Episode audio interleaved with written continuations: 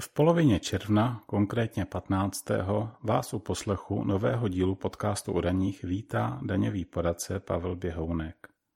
Posledně jsem sliboval, že pokud Senát potvrdí zákon v úvozovkách odpouštějící některým zaměstnavatelům, a to těm, kteří zaměstnávají maximálně 50 zaměstnanců, odpouštějící pojistné na sociální zabezpečení, takže si o něm dnes řekneme něco podrobněji.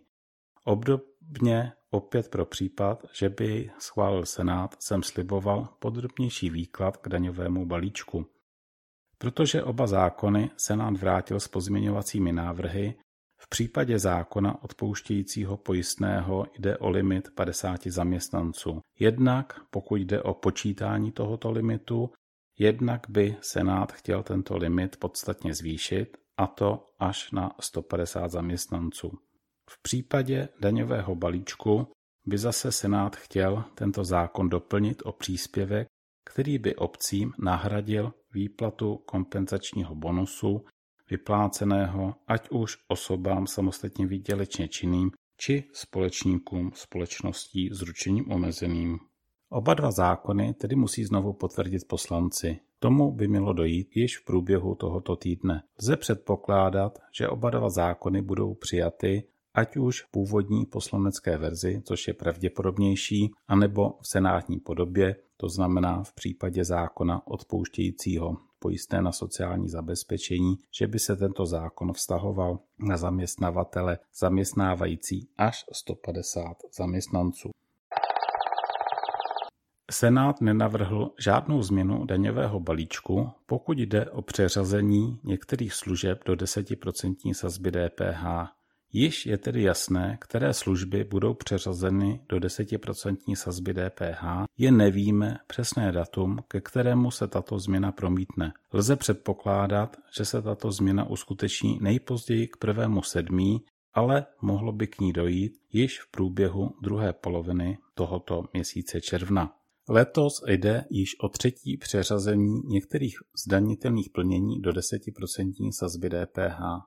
Od 1.1.2020 se do 10% sazby přeřazovalo dodání tepla a chladu.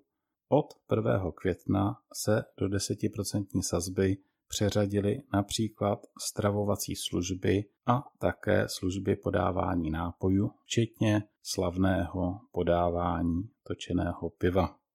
Do 10% sazby však šlo od 1. května například také i vodné a stočné, pokud jde o přiřazení stravovacích služeb od 1. května, tak vzhledem k uzavřeným restauracím se toto přeřazení prakticky uplatnit nemohlo. Výdej jídel do krabičky je totiž pro účely DPH považován za dodání zboží a tam nadále se uplatňuje 15% sazba DPH. Obdobně i u točeného piva do kelímku podávaného přes okénko a podobně by většinou měla být nadále správně uplatněna 21% sazba DPH. Ale i u točeného piva do kelímku může být 10% sazba daně. Pokud se jedná například o stánek se zázemím ve formě sezení určeného ke konzumaci třeba uvedeného točeného piva. Jak jsem říkal, Daňový balíček do 10% sazby daně přeřadí další služby.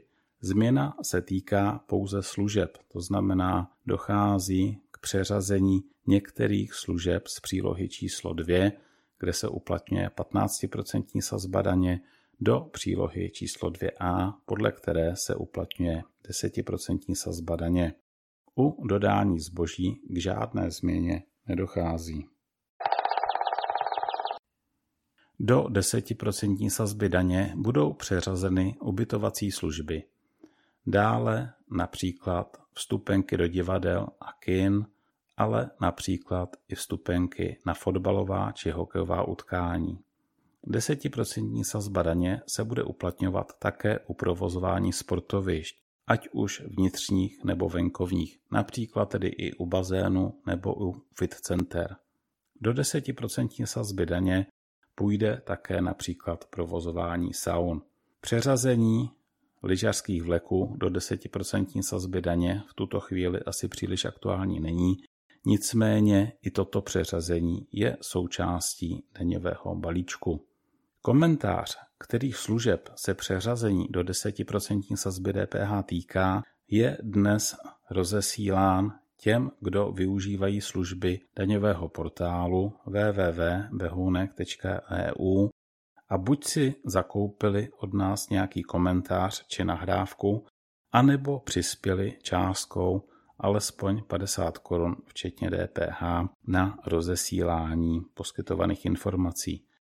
Komentář včetně přílohy obsahující příslušnou změnu zákona o DPH a také výtah z důvodové zprávy obdržíte i v budoucnosti, pokud si od nás něco objednáte nebo pošlete příspěvek alespoň 50 korun a obdržíte daňový doklad za poskytované informace.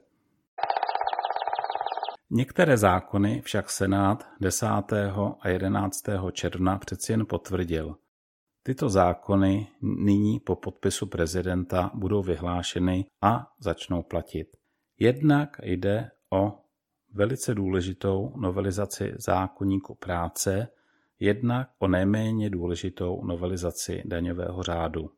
Novelizace daňového řádu se použije od 1. ledna 2021 a i ty změny zákoníku práce, které jsou pro běžnou praxi nejdůležitější, například o koncepční změny v uplatňování dovolené, tak tyto změny se také použijí až od 1.1.2021. Na závěr k termínům pro podání daňových přiznání. Minule jsem upozorňoval na generální pardon pro podávání daňových přiznání za rok 2020 a upozorňoval na to, že by ministrině financí mohla obdobný pardon vyhlásit i pro ty, kdo mají zákonný termín 1.7., to znamená, buď se jedná o právnické osoby s povinným auditem, anebo o fyzické či právnické osoby, kterým daňové přiznání na základě plné moci zpracovává daňový poradce. Toto se skutečně stalo a ve finančním zpravodaji devítce byl tento generální pardon vyhlášen. Tito poplatníci, to znamená ti, kdo mají zákonný termín 1.7., mohou bez sankcí podat daňové přiznání za loňský rok a také doplatit daň za rok 2019 nejpozději 18.8. letošního roku. 18.8. je tři měsíce po skončení nouzového stavu. Tato benevolence se ovšem netýká těch, kdo spadají pod specializovaný finanční úřad. Milým překvapením bylo to, že nový generální pardon se vztahuje nejenom na ty, kdo mají termín pro podání daňového přiznání 1.7., ale i na ty, kdo termín pro přiznání již měli a uplynuli jim 1.4.2020. Oni mohou daňové přiznání také podat a daň za rok 2019 doplatit nejpozději 18.8 aniž by za to byli jakým způsob, jakýmkoliv způsobem sankcionováni.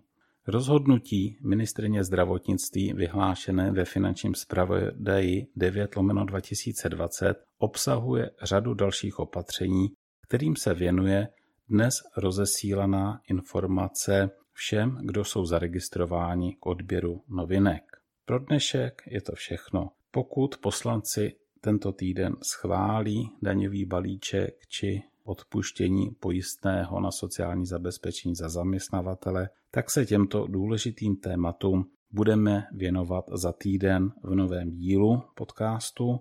E, pokud by ke schválení nedošlo, pozdrželo by se a pokud by nebylo nic nového, dalšího, zásadního, tak bychom se slyšeli až za dva týdny.